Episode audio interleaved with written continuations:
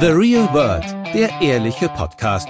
Manchmal habe ich dann so ein halbes Jahr später erkannt, dass ich besser auf mein eigenes Gefühl hätte hören müssen. Es geht um die Liebe. Das mit dem Sparkel, Funkeln, Kribbeln, es kommt nie mehr wieder zurück. Was ist denn das jetzt für eine deprimierende Botschaft? Das Leben und die wirklich wichtigen Fragen des Alltags. Hallo und herzlich willkommen zu einer neuen Folge von The Real World, dem ehrlichen Podcast. Hallo Nicola. Hallo Julia. Heute geht es um ein Thema, das wir vor kurzem schon mal besprochen haben. Nikolas Schwangerschaft. Wie Nikolas immer sagt, heute wird es wieder besonders ehrlich. Es ist so, als ob jede Woche eine Steigerung der Ehrlichkeit in diesem Podcast vorangetrieben wird. Aber wir haben uns vorgenommen, dass wir eure Fragen zu diesem Thema Schwangerschaft gerne, also ich kann sie natürlich nicht beantworten, aber ich werde sie Nikola stellen und sie wird sie beantworten. Vielen Dank auf jeden Fall für eure ganzen Fragen und ich würde sagen, wir steigen jetzt auch direkt ein, oder? Genau, es kamen wirklich gute Fragen und ich habe ja auch gesagt, fragt, was ihr euch sonst äh, Schwangere nicht zu fragen traut oder so und das ist auch passiert und wir werden jetzt, ich werde jetzt darauf antworten. Also ich habe das so ein bisschen geordnet hier die Fragen von, ich sag mal, Empfängnis bis zu Zukunftsausblick. Und tatsächlich haben sehr viele wollten wissen, wie lange es in etwa gedauert hat, bis du schwanger geworden bist. Ja, das fand ich auch interessant, dass das ähm, so viele gefragt haben. Und es ist auch ein bisschen analog mit der Erfahrung, die ich so währenddessen gemacht habe, weil ich, das haben wir auch in der, in der Schwangerschaftsverkündungsfolge schon mal kurz angedeutet, dass ja man immer nur so mitkriegt, wenn alles geklappt hat und keiner redet darüber und hört auch gerne nochmal unsere Folge mit Lilly Hollunder an oder auch die, ähm, es gibt noch eine andere Folge, wo wir darüber gesprochen haben, sozusagen dieses, was macht man, wenn es mit dem Kinderwunsch nicht gleich klappt. Und ähm, ich kann jetzt natürlich sagen, also man kann, jeder kann sich ja irgendwie ausrechnen. Ich habe geheiratet, ich bin ja so ein alter Spießer offenbar und habe geheiratet im Juli 2019, zum Glück 2019, weil es ja mit den Hochzeiten gerade alles so schwierig. Und dann wollte ich ja im April 2020 noch diese Hawaii-Reise machen, von der ihr ja auch alle alle wisst. Und Endlich hatte ist deswegen mal wieder Thema. genau.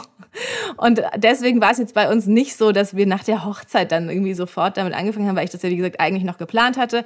Dann kam Corona und dann war so mehr oder weniger klar, okay, das, ich, das ist jetzt keine Hawaii-Reise, so alles, was wir danach geplant war, können wir jetzt angehen.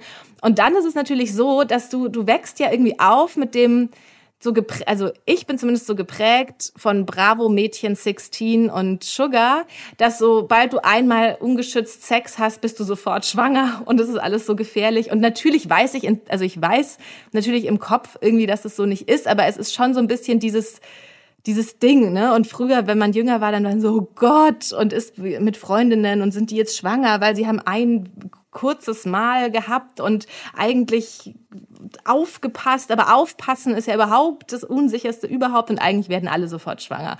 Und dann merkst du halt erstmal, dass es natürlich so nicht ist. Und habe ich auch diese Fertilitätstracker und es war wirklich Zufall, mir wurde ja einer angeboten zu testen und dann habe ich das auch gemacht. Da habe ich einen Artikel dann dazu gemacht, den können wir euch unten drunter verlinken und mich dann so ein bisschen blöderweise damit beschäftigt, wie schwierig es eigentlich ist, schwanger zu werden also ohne dass es bei mir schon irgendwie 100 Jahre, also ne, ich hatte ja sozusagen eigentlich gerade erst so den Gedanken gefasst, okay, wir können jetzt das doch mal loslegen, weil es liegt nichts anderes an gerade.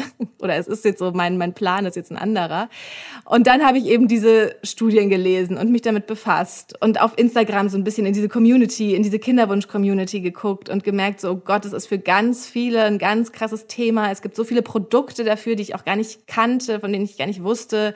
Sozusagen dass Frauen wirklich über Jahre mit diesen Ovulationstests und Temperaturmethode und Geschlechtsverkehr nach Plan und dass selbst bei einer 18-Jährigen, bei der alles super ist und die Geschlechtsverkehr genau rund um ihren Eisprung hat, ist halt jedes Mal die Chance nur so rund um 20 Prozent.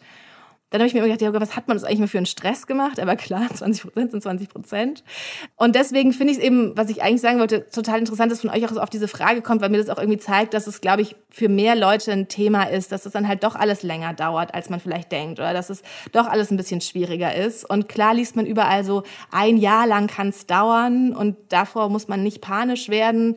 Aber ihr kennt mich ja auch ein bisschen inzwischen, dass ich dann natürlich davon ausgehe, oh Gott, es wird alles nicht klappen, brauche ich eine künstliche Befruchtung so ich bin dann doch ein ziemlich zum, zum Glück sozusagen, ich bin dafür auch sehr dankbar, ein sehr durchschnittlicher Mensch offenbar.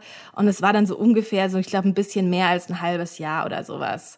Wobei ich auch sagen muss, am Anfang habe ich das auch nicht so gut getrackt und getan. Also da wusste ich noch nicht so, da dachte ich so, ja, man muss halt so ungefähr gucken und dann irgendwie so die Tage drumrum. Und dann so von Monat zu Monat habe ich es genauer sozusagen zu berechnen versucht. Das ist ja auch immer, weißt du ja auch immer nicht so ganz genau, ähm, wie du das alles erwischt. Ihr wisst jetzt ja alle, ich bin jetzt im, im siebten Monat und dann kann man das ja auch irgendwie zurückrechnen. Und ja, so ungefähr war da bei uns das, ähm, das Prozedere, sag ich mal. Der zeitliche Ablauf. Ja, ich fand es ehrlich gesagt auch ganz interessant, weil es ja klar ist, dass das bei jedem anders ist. Ne? Also, dass man, ja, also ja, was, was bringt einem eigentlich diese Information? Ja, doch, aber ich finde es auch ich fand es auch interessant und ich habe mir dann auch immer, dann habe ich, wenn so Prominente und dann haben die geheiratet und dann waren sie irgendwann schwanger und ich gesagt, okay, Barbara Meyer zum Beispiel, bei der hat es offenbar nur drei Zyklen gebraucht. Also es ist dann schon sowas, wo man sich so abgleicht und was so interessiert, wie lange dauert das bei anderen. Julia guckt jetzt gerade sehr kritisch, aber ich ja, kann es sehr gut aber verstehen. fühlst du dich dann so besser oder schlechter, wenn das bei, also ich kann ja verstehen, wenn man erleichtert ist, wenn man feststellt, okay, es hat bei mir alles geklappt und auch in so einer normalen Zeitspanne, dass es ja dann auch irgendwann stressig wird, wenn das, wenn man es sehr gern möchte und es funktioniert einfach nicht. Aber, also hat es dir, hast du das irgendwie bewertet, dass das, also wenn du jetzt siehst, Barbara Meyer hat nur drei Zyklen gebraucht, war das dann für dich irgendwie cool? Schlecht? Nein, das war überhaupt nicht cool. Immer? Ja, schlecht, doof. ja, schlecht. Weil ich mir denke, warum geht es so schnell? Und die ist doch auch schon über 30 und sowas. Und oh Gott, oh Gott. Also, ja. das bin vielleicht dann auch nur ich, weil ich den anderen. Diese Gefühle hat es schon in dir ausgelöst. Ja. Okay.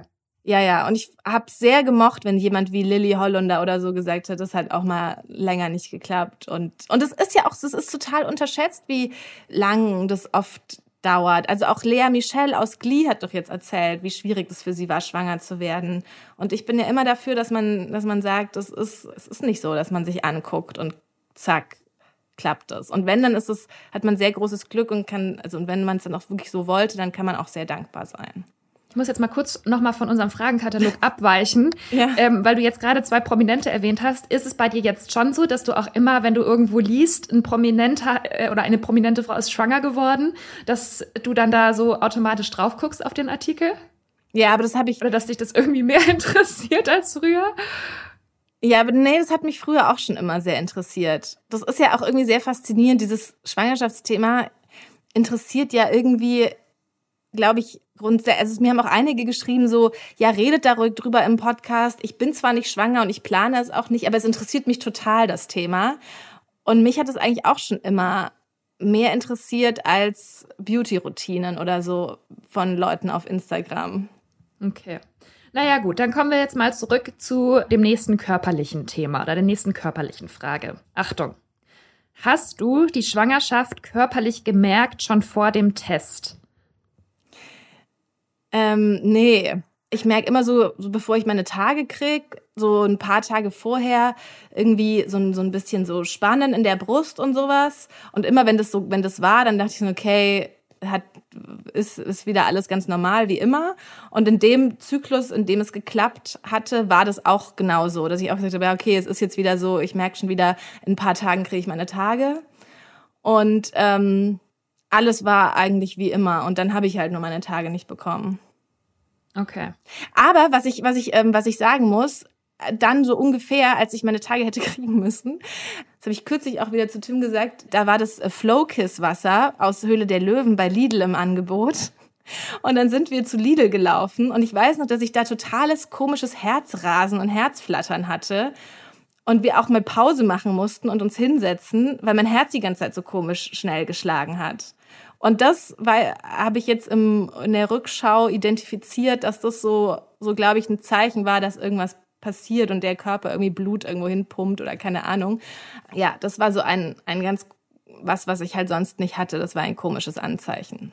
Und wie war es jetzt dann so weiter körperlich für dich? Also hast du so diese typischen Symptome ähm, gehabt Beziehungsweise, wie, wie hast du dich dann so die nächsten Monate einfach gefühlt? Also es kam zum Beispiel auch die Frage, ob das Baby sich angefühlt hat wie ein Fremdkörper, ob du dich äh, fett gefühlt hast oder dick, aufgedunsen. Ähm, ja, wie, wie einfach, wie könntest du das beschreiben, wie das bei dir war? Oder ja, ist? also ich hoffe, dass ich da jetzt niemanden groß enttäusche weil, und das war auch ja immer so ein bisschen das, was mich gestresst hat, ich habe eigentlich kaum was, ich habe eigentlich gar nichts gemerkt. Also man sagt ja oft immer so, der das erste Anzeichen sind, dass die Brüste wachsen und sonst was. Das hatte ich halt alles nicht. Ich hatte eigentlich nichts weiter. Es hat sich alles ganz normal angefühlt und weswegen ich auch mir dachte, oh Gott, hat es denn jetzt wirklich geklappt und müsste man nicht irgendwas merken, weil man ja auch so komisch geprägt ist und denkt, ja, man muss dann immer kotzen und hat plötzlich Stimmungsschwankungen und dies und das. Also es war alles so, es war wirklich wenig Anzeichen und ähm, was dann, was ich mal so ein paar Tage hatte, aber wirklich echt nur so rund um dieses, so ganz am Anfang, rund um dieses, wo man es noch gar nicht so sicher wusste, dass ich dann halt so mal so krass Hunger hatte. Also so, dass ich dachte, ich sterbe jetzt, wenn ich nicht sofort was essen kann. Und dann, das war auch so, dann habe ich so Aufback-Croissants und Aufbackbrezen ganz viel gekauft und habe immer abends nochmal das war die Zeit, da kam, ich weiß noch, da hatte ich diese über Weihnachten von Luke Mockridge, diese Serie geguckt und habe dann ungefähr vier oder fünf Aufbackcroissants danach gegessen, weil ich so Hunger hatte. Das war mal so für vier, fünf Tage, glaube ich, sowas, solche komischen so. Aber da wollte ich halt immer, genau, immer nur Brezen und Croissants essen. Und das war dann aber auch irgendwann wieder ich weiß noch, wie oft ich gegoogelt habe, äh, keine Anzeichen, äh, schlechtes Zeichen oder irgendwie sowas, weil nein. ich halt nichts, nichts groß gemerkt habe. Aber da habe ich dann eben auch gelernt, nein, das kann alles sein. Also das ist eh so eine, so eine Sache, die hat jetzt keiner gefragt, aber die kann ich allen mitgeben es kann alles so unterschiedlich sein und nichts ist ein Anzeichen für irgendwas. Also weder du kannst sozusagen schon einen Mist Abort gehabt haben und trotzdem noch totale Schwangerschaftsanzeichen haben. Du kannst aber auch einfach gar keine Schwangerschaftsanzeichen haben und alles läuft total gut und man du kannst sogar Blutungen haben, ohne dass das sozusagen was was bedeuten muss. Das wusste ich auch alles nicht. Also es ist auch so eine Sache, das hat auch jemand gefragt, so ähm, wie Schwangerschaft in Filmen und Serien dargestellt wird, dass du halt immer dieses hast, Fehlgeburt ist immer eine dramatische Blutung. Und auch jetzt wieder in Kudam 63, ich weiß nicht, ob das jemand geguckt hat, das ist immer dieses, die Frau geht aufs Klo und da ist Blut und dann ist es ist eine Fehlgeburt so. Aber ich hatte zum Beispiel auch am Anfang der Schwangerschaft ein Hämatom, was bedeutet, da ist dann eben auch so eine Art Blutansammlung in der Gebärmutter. Und da meinte auch meine Ärztin zu mir so, keine Panik, das kann passieren, dass das ähm, platzt oder was auch immer und blutet. Und das heißt dann aber nicht so, solche Sachen wusste ich einfach, wo ich immer denke, man weiß ja irgendwie, ich weiß eigentlich voll viel über solche Themen, so gar nicht. Ich dachte so, wenn es blutet, ist eh safe, dann ist alles vorbei. Ja. Aber das ist ähm, relativ häufig auch mit diesen Hämatomen und die können auch einfach mal abbluten, ohne dass, also es kann natürlich alles auch das dann mitnehmen und es, aber es kann auch so liegen, dass es einfach gar nichts macht und das haben relativ viele Frauen und das sind alles so Sachen, die man dann so währenddessen irgendwie lernt und die mich auch, also wie gesagt, die ich teilweise nicht wusste und die aber auch teilweise beruhigend sind, die zu lernen, dass es muss nicht so sein. Du musst nicht immer früh dir übel sein und keine Panik, wenn mal irgendwas sozusagen sowas wie eine kleine Blutung oder was auch immer passiert und auch keine Panik, wenn du gar nichts merkst. Es kann, alle Varianten sind irgendwie möglich und man muss immer erstmal versuchen, ich weiß, es ist super schwer, cool zu bleiben. Und das ist halt diese harte Zeit. Also ich fand das wirklich hart, immer bis zum nächsten Termin zu warten, weil nur da erfährst du halt einfach, ähm, was Sache ist. Ja, es kam auch so eine ganz interessante Frage, die mit dem Thema Film und Fernsehen zu tun hat, weil du es jetzt auch schon gerade etwas angesprochen hast, dass halt vieles anders ist, als man es so kennt. Und woher kennt man sozusagen Schwangerschaften? Wenn jetzt nicht direkt aus dem Umfeld, ist es ja einfach aus dem Film. Ähm, und da hat jemand gefragt, ob du auch häufig nach den üblichen Filmklischees gefragt wirst. Also so Fragen, wie sie jetzt auch schon kam, ist, war dir schlecht? Äh, hast du Blähungen? Ist es dir immer, wie fühlt sich das an, wenn es einem übel ist? Ist es wie bei einer Magen-Darm-Grippe oder wie auch immer? Und da muss ich sagen, wir haben eben schon kurz drüber gesprochen, dass es tatsächlich auch so war, wenn Nicola und ich jetzt irgendwo einen Termin hatten oder mit Leuten telefoniert haben, dass dann halt auch immer das als erstes kam. Und wie geht's dir so? Also es ist schon so mit diesem, jetzt sagt sie gleich ja, dass ihr immer total schlecht ist und dass sie nichts mehr auf die Reihe kriegt wegen der Schwangerschaft so ungefähr. Also dass das, das schon immer so mitschwang. Aber wie, wie, ähm, Wie ist das so für dich? Hat dich das genervt oder war es dir egal oder denkst du dir einfach, naja, okay, die Leute kennen halt Schwangerschaften auch nur aus dem Fernsehen? Also mich hat es wirklich, ich habe ähm, in der Zeit auch irgendeinen so Film mit Jennifer Lopez angeguckt, in dem sie eine Insemination bekommt. Ich weiß gar nicht mehr genau, was für ein Film das ist. Und da war so ganz prototypisch. Also zum einen war es irgendwie so, sie hat so einen Kinderwunsch und dann geht sie einmal zum Arzt, macht einmal eine Insemination, ist natürlich sofort schwanger, dann hat sie sofort krasse Symptome, also ihr ist dann immer schlecht und sie hat ganz viel Lust auf Sex und hat riesige Brüste und es ist nie so die Frage, klappt da alles? Also mhm. also sowas hat mich jetzt inzwischen viel mehr gestört und genervt, als ich auch halt durch diese diese unsicheren ersten zwölf Wochen mal selbst gegangen bin, weil das einfach so nie irgendwo Thema ist. Und das ist halt, finde ich, das, also das war für mich ja das viel größere Problem als so körperliche, ähm, also ich kann jetzt natürlich nur für mich sprechen immer, ne? Also, aber das war für mich ja das viel größere Problem als diese, als diese körperlichen Sachen. Ja, und dann tatsächlich, also dass man immer so erwartet, dass jetzt jemand einem so Sachen erzählt mit Übelkeit oder Gelüsten und so, das ist natürlich echt so ein, ja, so eine, so eine Erwartung, die sich aus Klischees ergibt. Aber das hat mich eigentlich weniger gestört, als tatsächlich dann solche Filme oder sowas zu sehen und einfach zu wissen, es ist, aber eigentlich ist es wirklich anders. Und ich möchte, dass einmal auch gezeigt wird, wie, ähm, ja, wie anders eigentlich diese ersten zwölf Wochen sind, als sie immer so dargestellt werden. Weil da geht's halt, also klar sind das auch die Wochen, in denen einem schlecht ist. Und ich hatte das auch manchmal, dass ich früh irgendwie so ein bisschen so würgen musste und so.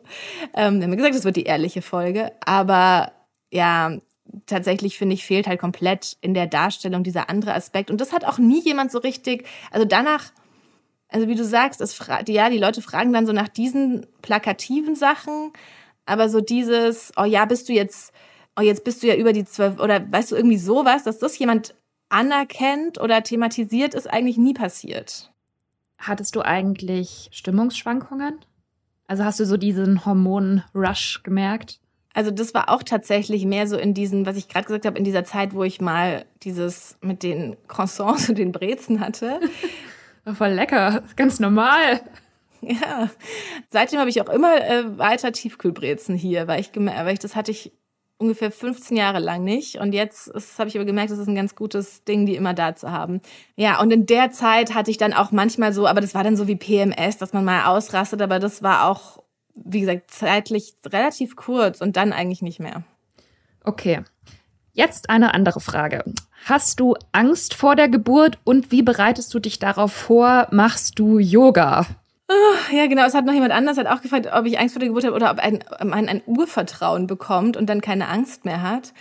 Also, ich bin ja, hat man vielleicht rausgehört, eher der ängstliche Typ. Komischerweise ist das mit der Geburt so abstrakt und irgendwie so komisch und so surreal, noch wie auch eh alles, dass ich gar nicht so Angst vor der Geburt tatsächlich habe. Also ich habe eher so, jeden Tag habe ich mehr so Angst, lebt es eigentlich noch? Spüre ich überhaupt irgendwas? Und bei der Geburt denke ich so, das wird eh, glaube ich, so schrecklich und so krass und so, dass es so weit weg ist von dem, was ich mir immer so als Horrorszenarien so in meinem Kopf ausmalen kann, dass ich, dass mein Gehirn noch gar nicht damit angefangen hat und es vielleicht auch gar nicht mehr tut, sich da groß irgendwas auszumalen, weil ich glaube, das kann man sich eh gar nicht vorstellen einfach und da muss man irgendwie durch und irgendwie wird man es hoffentlich äh, schaffen, ohne zu sterben, was so was ich denke, was halt, oh Gott, ja, das ist zu unkonkret, als dass ich da Ängste haben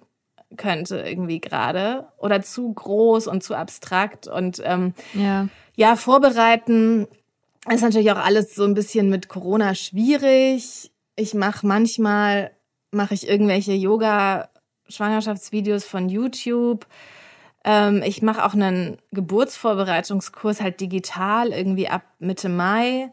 Ich weiß aber ehrlich gesagt gar nicht, ob man da dann Übungen macht oder ob man da nur irgendwas erzählt bekommt. Das weiß ich irgendwie auch nicht, ob es dann so, das ist ja auch so eine Sache, die man auch nur aus dem Fernsehen kommt, wo dann alle da sitzen und komisch atmen und ja. soll dann immer so lustig sein. Also keine Ahnung, ob das auch so wird oder anders. Ja, das ist also bisher, nee, bereite ich mich eigentlich nicht, nicht wirklich vor keine Ahnung. Aber ja, der Geburts, der Kurs ist geplant und manchmal mache ich Yoga. Aber beim, was glaube ich da beim Yoga wichtig wäre, sind diese Sache mit dem Atmen und das mache ich, lasse ich ja immer weg. da können mir gerne mal äh, äh, Hörerinnen, die schon Mütter sind, sagen, ob das überschätzt, ob das was bringt Ach ja, und dann empfehlen mir natürlich alle Menschen äh, diesen Podcast äh, Die friedliche Geburt, beziehungsweise den Kurs äh, Die friedliche Geburt. Das mir auch Marie Nasemann und bis Mirella und so weiter alle gemacht. Manchmal höre ich den Podcast, diesen Selbsthypnosekurs habe ich bisher noch nicht gemacht.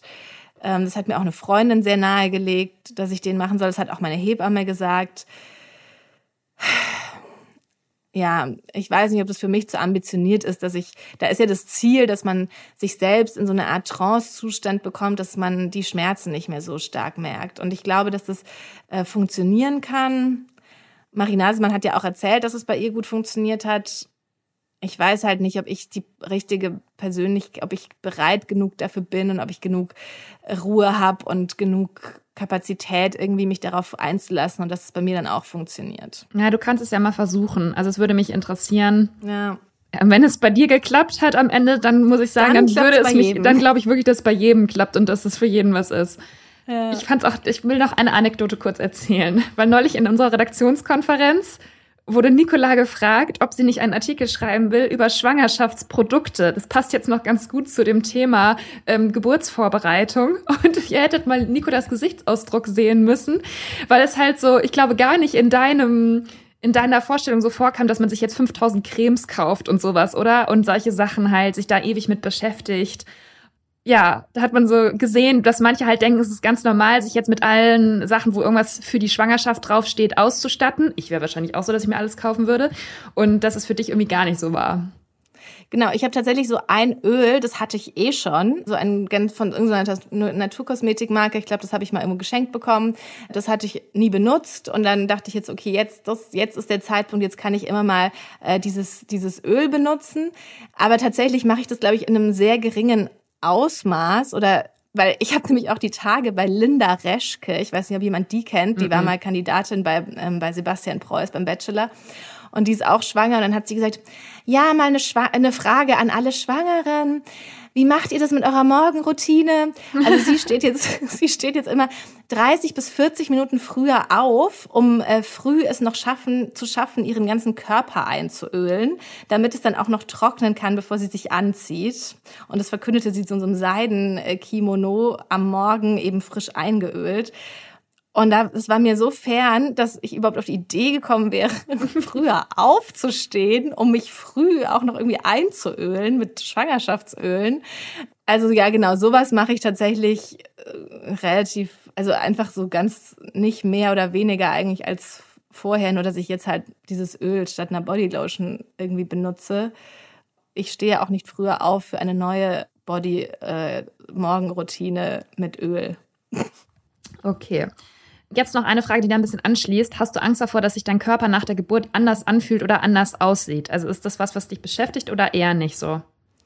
Bisher nicht so. Jetzt habe ich gestern, ich habe so ein, ähm, ein Buch, das heißt mein persönlicher Mutterpass oder so, glaube ich. Aber das ist gar nicht so, das ist eigentlich so ein ganz schönes Schwangerschaftsbuch, weil sich das auch so ein bisschen mit diesem, kann ich mein Leben noch behalten, auch wenn ich dann Mutter bin und wie macht man das und so beschäftigt und auch so sehr sich darum dreht, wie es einem als, also als nicht nur als Mutter, sondern auch weiter als, als Mensch so geht.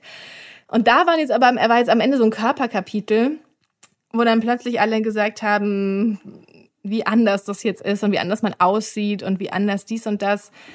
Nee, damit habe ich mich auch noch gar nicht so. Also weil auch tatsächlich, ähm, ich habe ja relativ lange irgendwie einfach nichts gemerkt. Man hat auch relativ lange gar nicht so viel gesehen.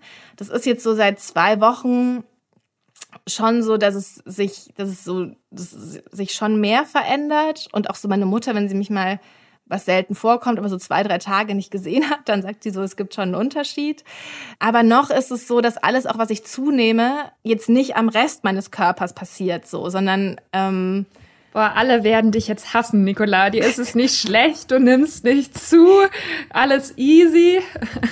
Ich nehme schon zu und ich merke jetzt auch, dass so in meinen, bei meinen Strümpfen, ich, wo ich immer schon relativ ähm, meine Waden waren nie so dünn, deswegen hatte ich da schon immer eigentlich so krasse Strumpfabdrücke. Aber da meinte meine Frauenärztin, da kann man immer mal gucken, ob man Wassereinlagerungen hat. Aber das ist alles noch so, dass es mir noch keine, aber keine Ahnung. Also ich habe mehr so nach der Geburt, was dann so alles so, ob dann da irgendwas kaputt geht. Gestern war auf Bild.de eine ganz schlimme Geschichte von einer Frau, die, also meine Ängste sind halt andere, ne? Ich denke dann nicht so, wiege ich dann mehr, sondern ich denke dann so, bin ich für immer inkontinent, weil ich eine Geschichte gelesen habe, bei einer Zangengeburt wurde eine Frau im Unterleib so krass zerstört, dass sie sowohl Urin als auch Stuhl nicht mehr halten kann. Und es ist irreparabel, weil der Arzt einen Fehler gemacht hat. So, das sind eher so, also das ist zu harmlos mit dem Gewicht. Ich habe eher dann Ängste, dass ich nie wieder den Stuhl halten kann. So. Deswegen muss auch keiner wütend auf mich sein, weil meine Ängste sind, es ist schlimmer, mit meinen Ängsten zu leben, als Angst zu haben, glaube ich, ob man zunimmt. Aber will ich mir auch nicht anmaßen, aber ähm, so, so geht's mir halt. Ja, ich meine, es ist natürlich schon auch was, auch wenn man jetzt sich noch gar nicht so mit dem Thema Kinder bekommen äh, beschäftigt, im Internet wirst du halt dauernd damit auch konfrontiert, ne? Und auch mit so Sachen ja. wie Inkontinenz. Also zum Beispiel Leandra Medin von früher Man Repeller, diese Bloggerin, die postet halt Fotos von sich auf Instagram, wo ähm, halt ihr äh, Pipi ausgelaufen ist. Und dann hat sie halt so eine Leggings an, wo dann halt da Urin ähm, zwischen den Beinen ist. Um halt, ist ja irgendwie auch cool, dass man halt überhaupt mal erfährt, dass es sowas gibt und dass man das dann halt auch nicht verhindern kann. Aber die Kinder sind ja schon so drei oder so.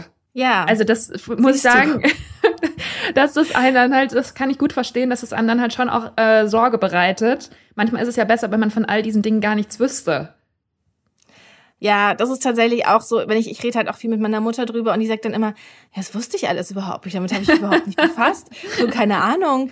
Und bei ihr war dann halt auch alles so ganz problemlos und dann denke ich mir natürlich, vielleicht ist es auch einfach besser, das alles überhaupt nicht zu wissen, weil deswegen, das ist so ein bisschen das, was ich noch versuche auf die Geburt anzuwenden, da gar nicht groß weiter mich mit befassen, weil es passiert, kannst ja, das passiert halt, wie es passiert und ja, was, was will ich tun? Meine Mutter sagt immer, wir, wir haben neulich mal so einen Film angeschaut, da war irgendwie auch eine Geburt und dann habe ich schon wieder gedacht, oh Gott, das schaffe ich ja niemals, diese Schmerzen und so. Und dann sagt sie halt immer, ist immer so ihr Spruch, ja, angenehm ist es nicht. um das so ein bisschen zu umschreiben. Naja, okay. Ja. Ähm, hast du Angst, dass du dein Kind später nicht magst? Ja, krasse Frage. Nein, eigentlich nicht. Also ich weiß natürlich und habe natürlich auch gelesen von diesen, es ist, du darfst nicht erwarten, mit diesem, es ist nicht unbedingt so, dass es sofort nach der Geburt du überschwemmt wirst von all diesen Hormonen und Liebe und das funktioniert ist bei manchen so und bei manchen aber auch nicht und lass dich davon nicht äh, verschrecken. Und bei manchen kommt es erst nach drei, vier Monaten. So, das kann ich mir schon vorstellen, dass man sich auch irgendwie erst kennenlernen muss und das dann noch mit der Zeit auch alles wächst. Claudia Hessi, das ist eine Autorin, eine sehr lustige, die hat ein Buch, die hasst Kinder und hat da hat eben dann ein Buch darüber geschrieben, wie sie selbst ein Kind bekommen hat. Und ich habe sie das auch gefragt, so dieses ähm, mag man denn sein Kind immer, weil ich auch mhm. so diesen Gedanken habe, wenn man eigentlich Kinder scheiße findet, ähm, was, was macht man dann, wenn man ein eigenes hat? Und dann hat sie gesagt, sie findet immer noch alle anderen Kinder scheiße und mag die nicht, aber sie mag sie liebt halt ihren Sohn schon sehr und das ist einfach, ich glaube, das funktioniert dann in der Regel schon und ich glaube, dass ich weiterhin viele Kinder nicht mögen werde, aber meins wahrscheinlich schon. okay. Also die Angst, die Angst habe ich ausnahmsweise nicht. Ähm, willst du lieber einen Jungen oder ein Mädchen? also diese Frage damit habe ich mich auch beschäftigt. Es gibt tatsächlich einen, einen Begriff für, wenn man was gesagt bekommt, was man nicht so, also, und man hatte die andere Präferenz. Ja. Dieses Gender Disappointment. Und 65 Prozent der Frauen wollen eher ein Mädchen und sind kurz enttäuscht, wenn sie einen, wenn sie verkündet bekommen, dass es ein Junge ist. Und ähm, das liegt halt einfach daran, dass wir so das wollen, was wir kennen oder dass man für sich, also dass man entweder nochmal für sich seine Geschichte nacherleben will oder dass man für sich seine Geschichte besser machen will. Also dass wenn man mhm. ne, keine schöne Kindheit oder kein gutes Verhältnis zu seinen Eltern hatte als ähm, kleines Mädchen, man ist ja nun mal ein Mädchen gewesen, dann will man das sozusagen einfach nochmal wie an sich besser machen. Und deswegen wünschen sich tatsächlich die meisten ihr eigenes Geschlecht so. Und das kann ich auch, also so viel dazu, das kann ich auch ähm, gut verstehen. Und ich bin einfach, ähm, ach so genau, wir verraten, verraten wir denn eigentlich, was es wird in dieser Folge? Ja, also das würde ich sagen, ähm, muss die werdende Mutter entscheiden. ähm, ich dachte so, ich lasse es ein bisschen drauf ankommen, ob ich mal irgendwann, ob ich es mal irgendwann einfach mich verspreche. Wir können es so. ja auch später noch äh, sagen. Oder? Ja. ja. Also das, das kann ich schon alles sehr gut verstehen. Ich glaube nur, ähm, und ich habe dazu auch ganz viel in Foren gelesen und es gibt so ein paar Mütter, die dann sagen, ich hätte mir jeden Tag was anderes gewünscht oder ich hätte so. Aber die meisten schreiben dann, es ist so toll, egal was es ist. Was ich nur so ein bisschen die, die Sorge habe oder was ich mir so gedacht habe ähm, bei Jungsmüttern, dieses, dass ich glaube, dass das total schön auch alles ist, wenn die klein sind und so weiter. Ich habe halt da so ein bisschen, denke ich mir, verliert man die, wenn sie größer werden, ne? Also das kannst du ja auch mal, ihr seid jetzt ja zwei Geschwister. Ich habe ja immer so keine, ich habe ja keine Männer so mehr oder weniger in meiner Familie gehabt, weder Väter noch Brüder. Aber ähm, mhm. da denke ich so, okay, das ist dann, die haben dann, die heiraten dann, dann hast du so eine Schwiegertochter. Verlierst du die dann vielleicht sozusagen eher, als du eine Tochter im Anführungszeichen, ne, verlierst und dass du dann sozusagen mehr davon hast, wenn du eine Tochter hast, später. So jetzt gar nicht, aber später. Das waren so meine Gedanken dazu. Und das ist doch, wie ist es? Du hast ja, bei euch ist es doch schon auch so, dass du, also du fährst ja mit deiner Mutter in Urlaub, ne? Und nicht dein Bruder.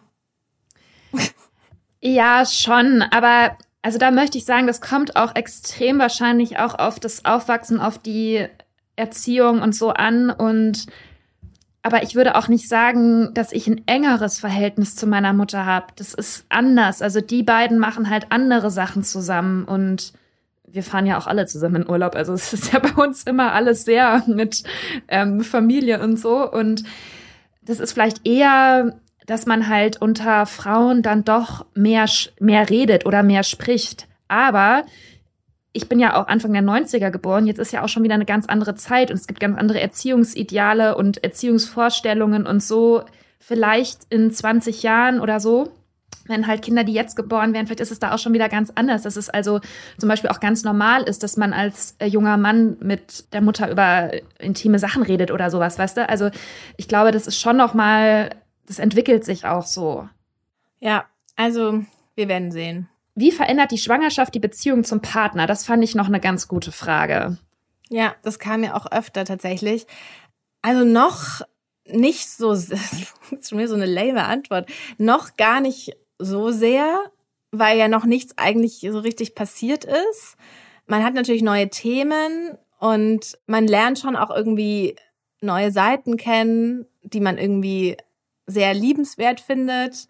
Also ich finde es halt sehr süß, wie ähm, wenn Tim irgendwas, irgendwas kauft oder vorbereitet. Also, wie gesagt, wir haben aber wir haben so ein, zwei äh, Kuscheltiere oder so, sowas, so ein bisschen so was Symbolisches irgendwie bisher gekauft. Und ich bin sehr gespannt, was, was sozusagen noch passiert. Ich sehe ja immer, wie Tim mit Ami umgeht und glaube daran. Im Hund. Mit dem Hund, genau. Und glaube daran sehen zu können, dass er auch ein sehr guter Vater werden wird und bin tatsächlich sehr gespannt darauf. Und ich glaube, dass es auch sehr herausfordernd wird, weil, weil ich ja eh immer sage, so man muss aufpassen und auch gerade jetzt, wo ich auch immer so viel zu Hause bin mit Corona, so in diese Rollen, dass man eh schon aufpassen muss, nicht in diese Rollen mit ähm, bring den Müll raus und sowas mit Bemutterndes mhm. reinzurutschen. Und das ist was, wo ich auch schon glaube, dass man aufpassen muss, dass das nicht extrem wird, wenn dann halt wenn man wirklich Mutter ist. Und aber dazu kann ich, glaube ich, äh, eher was sagen, wenn, wenn wir da ein bisschen was erlebt haben. Im Moment die Schwangerschaft ist jetzt eher so, ist so eine neue Facette oder was Neues, was man irgendwie so so gemeinsam erlebt, aber das hat die Beziehung an sich, ich würde jetzt auch nicht sagen, sie hat sie enger gemacht. Es hat so was Neues, eine, neuen, eine mhm. neue Seite hinzugefügt. Mhm. Ja. Hört sich nachvollziehbar an. ähm, dazu passt auch noch eine andere Frage. Gibt es ein Mütterklischee, das du auf jeden Fall vermeiden willst? Ja, ich glaube, dass die meisten werdenden Mütter sagen, dass sie alle Klischees vermeiden wollen, dass man dann wahrscheinlich doch in das ein oder andere oder in alle oder so reinrutscht, weil sonst wäre es ja kein Klischee, wenn es völlig, wenn es keinem passieren würde oder sich keiner so verhalten würde. Da bin ich auch gespannt, wobei ich jetzt auch schon während der Schwangerschaft jetzt ja nicht so viele typische Sachen mache oder fühle oder erlebe. Aber ja, ich glaube, was, was, wo ich auf, wo ich wahrscheinlich aufpassen muss, ist so dieses, dass ich keine übervorsichtige Helikoptermutter werde. Mhm. Ich glaube, da macht, hat Tim auch ein bisschen Sorge. ähm, kürzlich meinte er auch sowas wie, ja, dann fällt's halt mal vom Stuhl. Und ich so, nein, das möchte ich aber nicht. ähm, das ist was, was, was, was passieren kann und wo ich schon auch weiß, dass ich da aufpassen muss.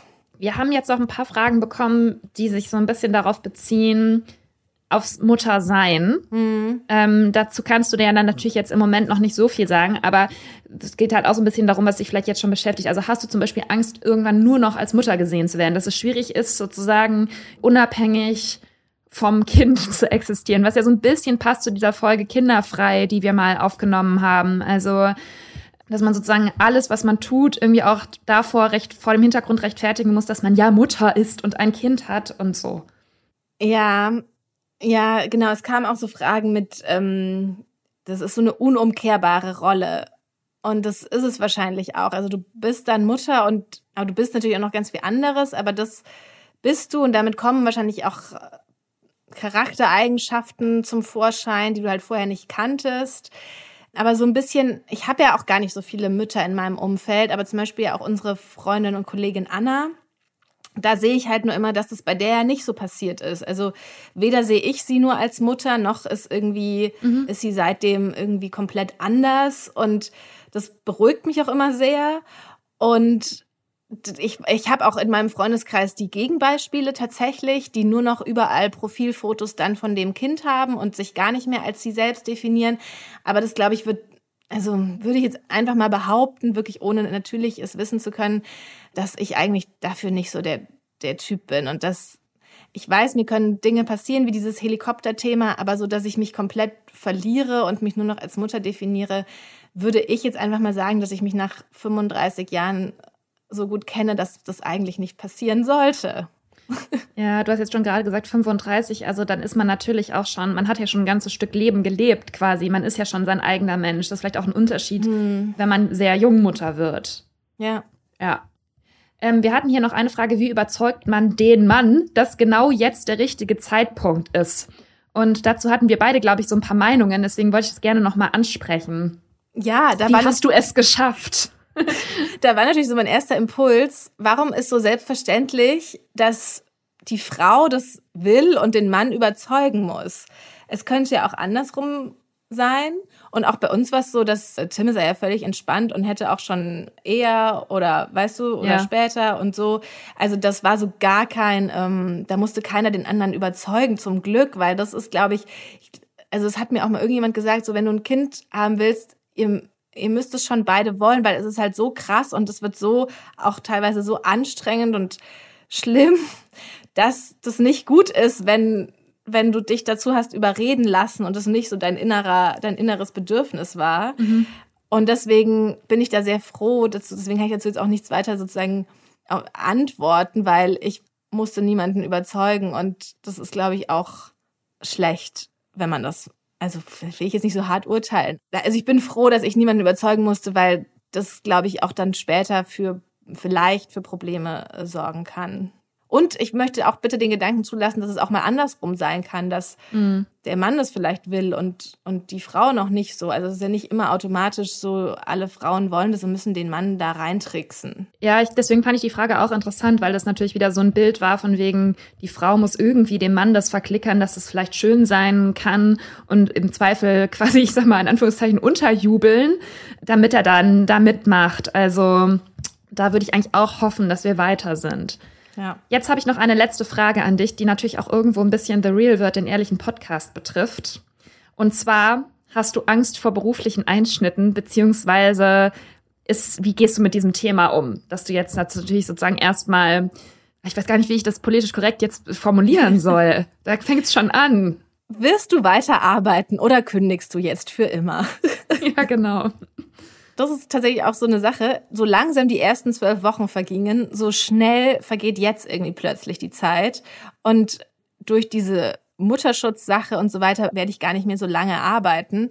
Und das ist natürlich alles irgendwie komisch und auch beängstigend und aufregend und alles. Und man hat dann ja immer so Ambitionen oder ich denk so, ich will ähm, eigentlich so den, den Anschluss und Kontakt an euch irgendwie also privat ja sowieso nicht, aber auch sozusagen so als berufliches Team irgendwie nicht verlieren und hatte ja auch schon irgendwie mal mich erkundigt, wie das ist, wenn ich den Podcast trotzdem weitermache. Da ist halt auch so das Interessante, dass das durch dieses Elterngeldkonzept nicht so wirklich einfach gemacht wird, dass man so noch ein bisschen was arbeitet und aber trotzdem in Elternzeit ist. Mhm das, da merkt man so, okay, es, also da ist es so, also einfach finanziell ist besser, nichts zu machen, als ein bisschen was zu machen. So, und das ist dann so, sind so gerade die, die Überlegungen, vor denen ich stehe. Jetzt für alle, die den Podcast hören, im Moment ist auf jeden Fall unser Plan, dass ihr jetzt nicht ein Jahr lang nichts von mir hören werdet, sondern ich schon eine, eine vielleicht auch längere Pause, oder mittellange Pause irgendwie damit mache. Aber dann irgendwie das, weil das ist ja auch was, dafür kann man jetzt keine Vertretung holen. Und ich möchte ja auch nicht, dass jetzt, ich möchte jetzt auch nicht, dass Julia mit jemand anderem den Podcast weitermacht. Also da werden wir eine Lösung finden. Da halten wir euch auch auf dem Laufenden. Genau. Und alles andere weiß ich nicht, wie das werden wird und wie man dann das alles kombiniert und vereinbart. Da bin ich sehr gespannt. Ich habe übrigens einen ganz interessanten Podcast neulich angehört. Da ging es gar nicht so sehr um Muttersein, nur am Rande. Und da hat jedenfalls die Frau erzählt, dass sie sich am Anfang auch so krass gestresst hat von der Schwangerschaft, weil sie vieles beruflich, ihr ging es nicht so gut körperlich und sie konnte deswegen vieles beruflich nicht machen. Und im Nachhinein denkt sie sich so, warum eigentlich? Es waren irgendwie nur vier, fünf Monate ihres Lebens und so also das fand ich so einen interessanten Gedanken, weil letztlich ist es genauso mit der in Anführungszeichen Babypause. Klar muss man aufpassen, dass man nicht in diese Elternfalle sozusagen gerät, beruflich, karrieremäßig. Aber auf der anderen Seite, es ist auch jetzt nicht unendlich lange. Genau. Also ja, du hast ja schon so viel erreicht und schon viel gemacht und es sind ein paar Monate, ein Jahr, wie auch wie lange auch immer in eben individuellen Fall das dann ist. Aber man soll das jetzt auch nicht so denken, dass man in dieser Zeit so viel verpasst, was man nie mehr aufholen kann. Ja, ich hoffe, das ist so. Ja, aber den, also den Gedanken fand ich ganz gut. Und wie gesagt, mit dem ja. Podcast halten wir uns auf dem Laufenden. Ich wollte es nur mal ansprechen, weil ich irgendwie ein bisschen Angst hatte, nicht, dass Leute jetzt denken, äh, ja, okay, dann äh, machen die vielleicht gar nichts mehr. Nein, keine Sorge. Ne? Ja. Bleibt uns weiterhin bitte treu. Ich würde sagen, das war es jetzt mal zum Thema Schwangerschaft. Erstmal so mhm. die wichtigsten Fragen, die auch von euch kamen. Also vielen Dank an dieser Stelle nochmal. Haben wir, ähm, hast du beantwortet. Ich fand es sehr interessant, weil es jetzt schon noch mal was anderes ist, als wenn wir so privat reden, mhm. sozusagen. Das noch mal so gebündelt alles zu hören, gibt mir jetzt auch noch mal hat dich irgendwas so überrascht? zu denken.